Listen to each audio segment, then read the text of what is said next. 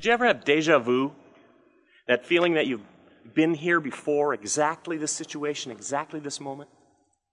Did you ever have deja vu, that feeling that you've been here before, exactly this situation, exactly this moment? Okay, sorry, I'm just messing with you. Actually, I think Jesus must have had deja vu one day. Let me tell you why. Maybe you've heard the Bible story called the feeding of the 5,000. This is actually a fact of history. You can read about it yourself in the historical accounts of the Bible in John 6. I'll give you the highlights. Jesus and his guys are sailing on the Sea of Galilee. They dock at the north end. And a huge crowd of people, about 5,000 people, are there to meet them because they've heard that Jesus heals the sick. At the end of this day, the, the people are hungry. Jesus is concerned about them. So he asks his disciples, Where can we buy dinner for these people? And one of his guys, Philip, kind of flips out. He says, Eight months' wages wouldn't buy enough bread for each one of these people. Have a single bite apiece, he says. But then another of the disciples, Andrew, finds this little boy who's brought his lunch with him five small loaves of barley bread and two small fish, not much.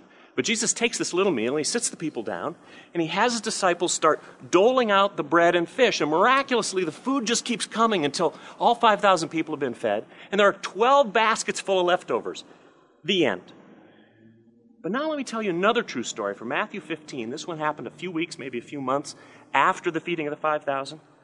Jesus is still traveling around the, the edges of the Sea of Galilee, and he goes up on a mountainside to sit down, and once again, huge crowds track him down. 4,000 men, give or take, plus women and children. And this time there are blind people, people who can't speak, people who can't walk, and Jesus starts healing them. But after three days of this, the, crowd isn't going away. They're thrilled by all this stuff. And Jesus says to his guys, Hey, I feel badly for these people. Three days, they're out of food. If they head home now, they'll collapse along the way. Uh, but they're miles from the nearest convenience store. And the disciples are like, Where in the world are we supposed to find food for 4,000 people? And finally, they turn up seven loaves of bread and a few small fish. And once again, Jesus sits the people, people down and orders the disciples to start feeding them. And everybody eats their fill, and they pick up seven baskets full of leftovers. Now, wouldn't you feel like it was deja vu? In fact, down through the centuries, a lot of people have learned about the feeding of the 5,000. If you attended Sunday school as a kid, you probably know this story. But hardly anybody has ever heard about the feeding of the 4,000. What's up with this? Why would Jesus do the same kind of miracle again? Well, actually, the feeding of the 5,000, the feeding of the 4,000 are only similar on the surface. Two big groups of people getting free bread and fish. But there are other distinctions. The 5,000 were fed with five loaves of bread and two fish.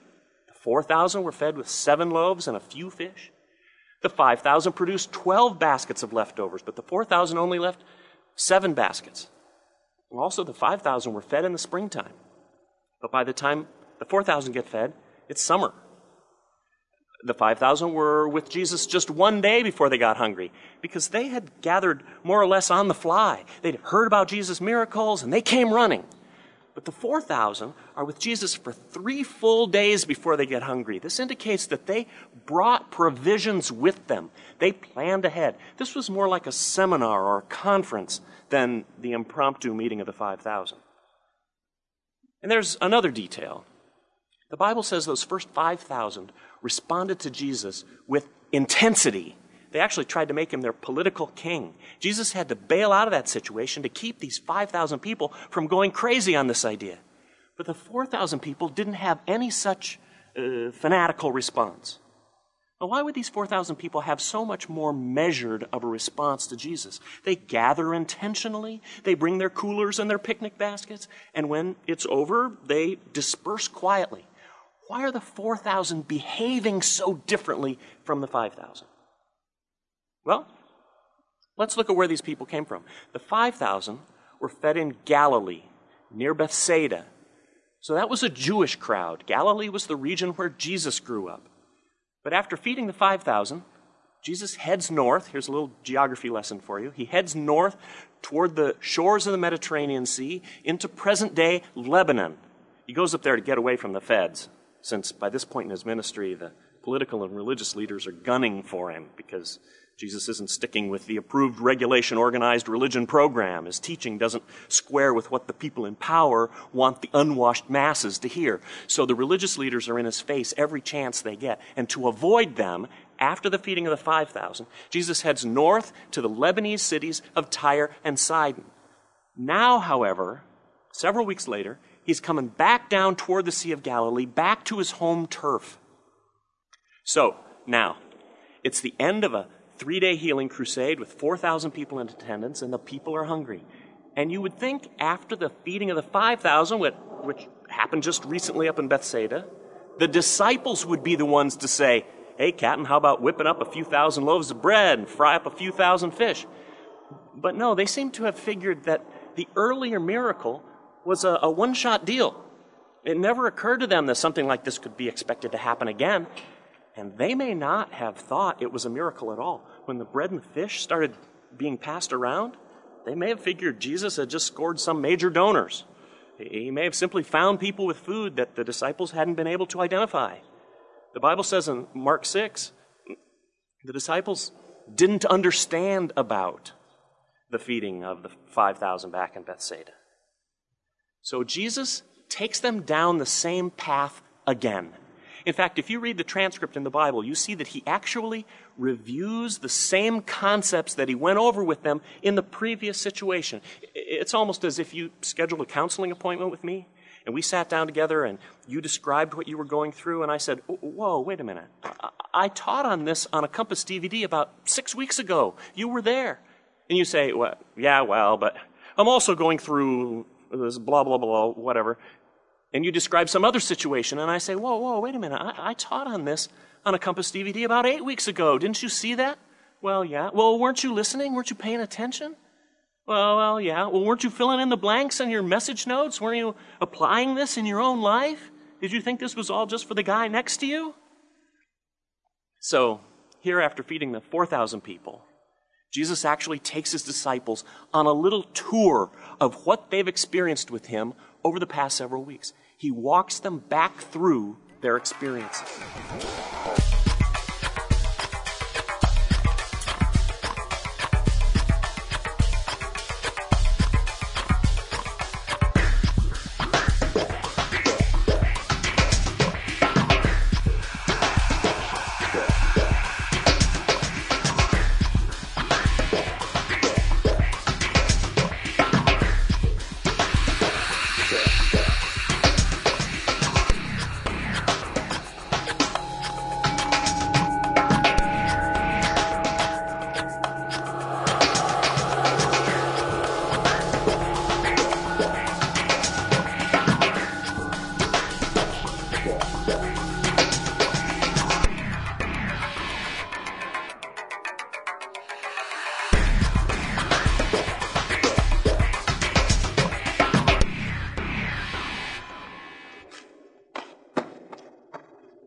Jesus says in Mark 8 19, When I broke the five loaves for the 5,000, how many basketfuls of pieces did you pick up?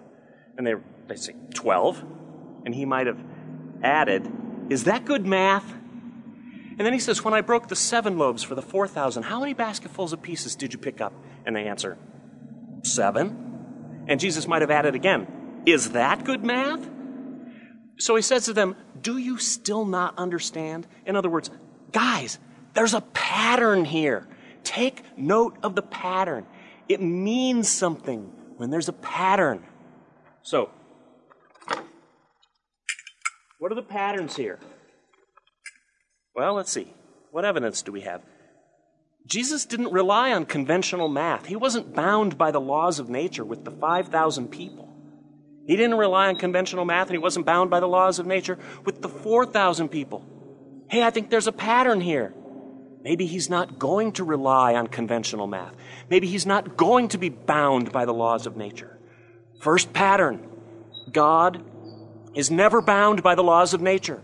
The things that I'm subject to, like the laws of nature, Jesus has power over. In other words, I can count on Christ's capability.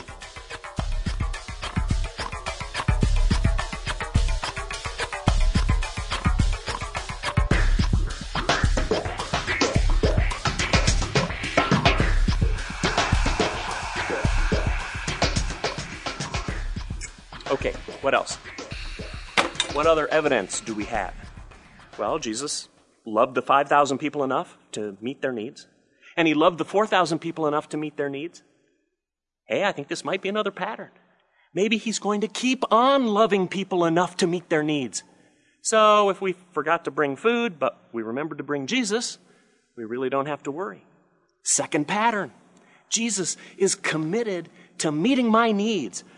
I may be uncomfortable in a certain situation, but Jesus is inclined to meet my need.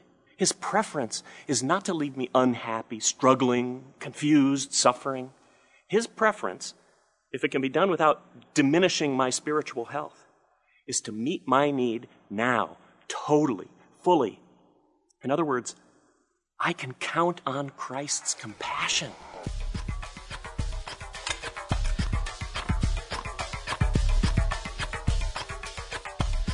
Okay, but wait, I think there's one more pattern. Here's the evidence.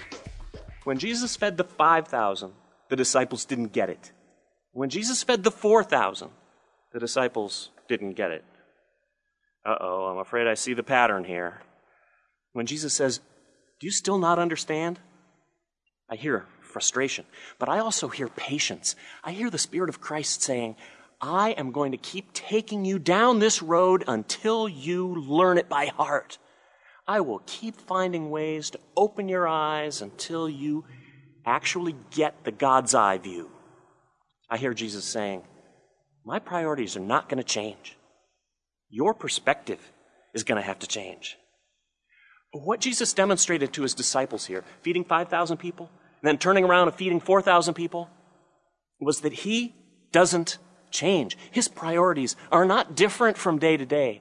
He is just as committed to meeting my need and just as able to meet my need when I'm in the middle of a great big messy problem today as he was when I was doing great, problem free yesterday.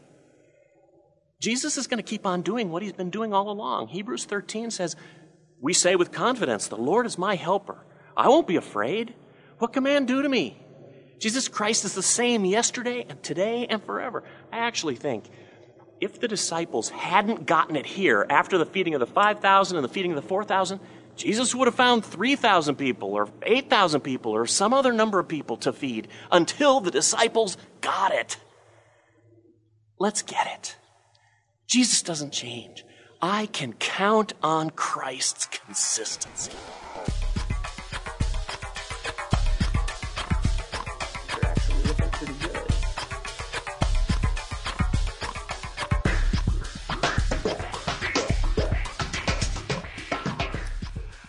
When I get into a difficult situation, do I become one of these disciples? Do I scratch my head and say, hmm, what complicated lesson does Jesus intend to teach me? Jesus isn't looking for me to figure out what he wants me to learn in a new situation. He's looking for me to learn to lean back and trust his love, trust his compassion, trust his power, regardless of what new situation comes my way. I see Christians trying to do a mental telepathy, uh, mental telepathy number on God. You know, you know, they want to get God's will. They want to figure out what God is saying to them through a situation. Mark 8:16 says, the disciples got their heads together and held a discussion group to figure out what Jesus wanted to communicate to them. Now, sure, sometimes you get into a confusing situation and you have to get alone with God and just ask for clarity, ask for direction, or you have to seek godly counsel from wise Christian friends. But, but how often, while I'm trying to psychoanalyze God, do I miss the simplest of truths? I need to trust Jesus to love me enough through the situation to give me his best.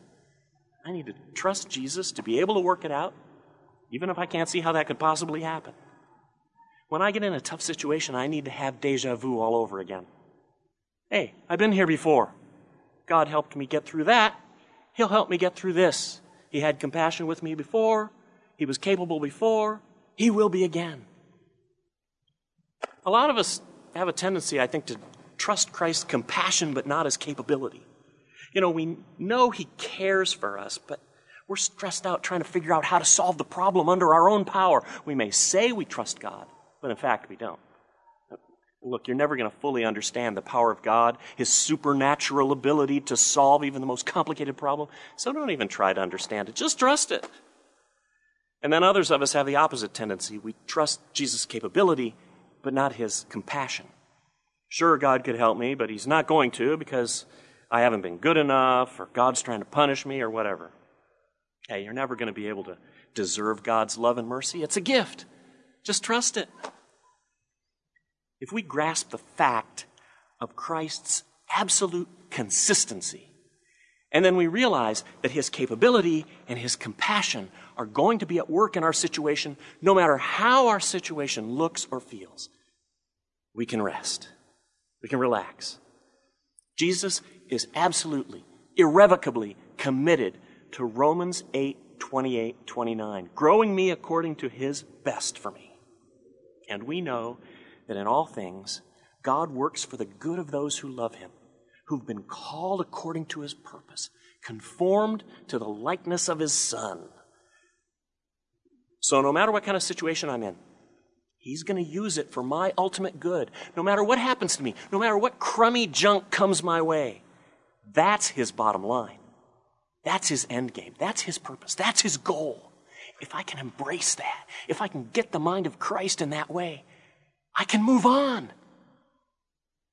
Let's ask God to help us see Christ's love for us in every situation. Trust Christ's power in every situation. Because Jesus truly is consistently, faithfully at work in every situation. I'll pray for you right now. God, help us to trust Christ's capability and compassion and consistency in our lives. Make that real for us. Make that practical so that we can think differently, feel differently, live differently. And I thank you, Father. Amen.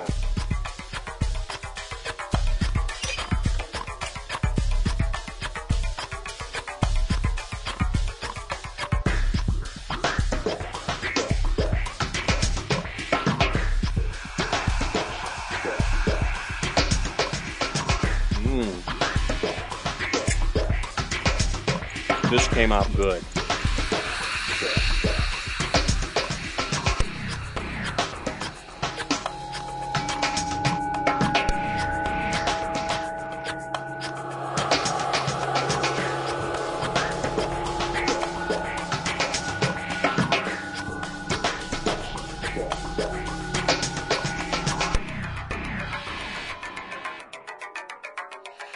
You know, it was bumpy setting up, but it was worth it.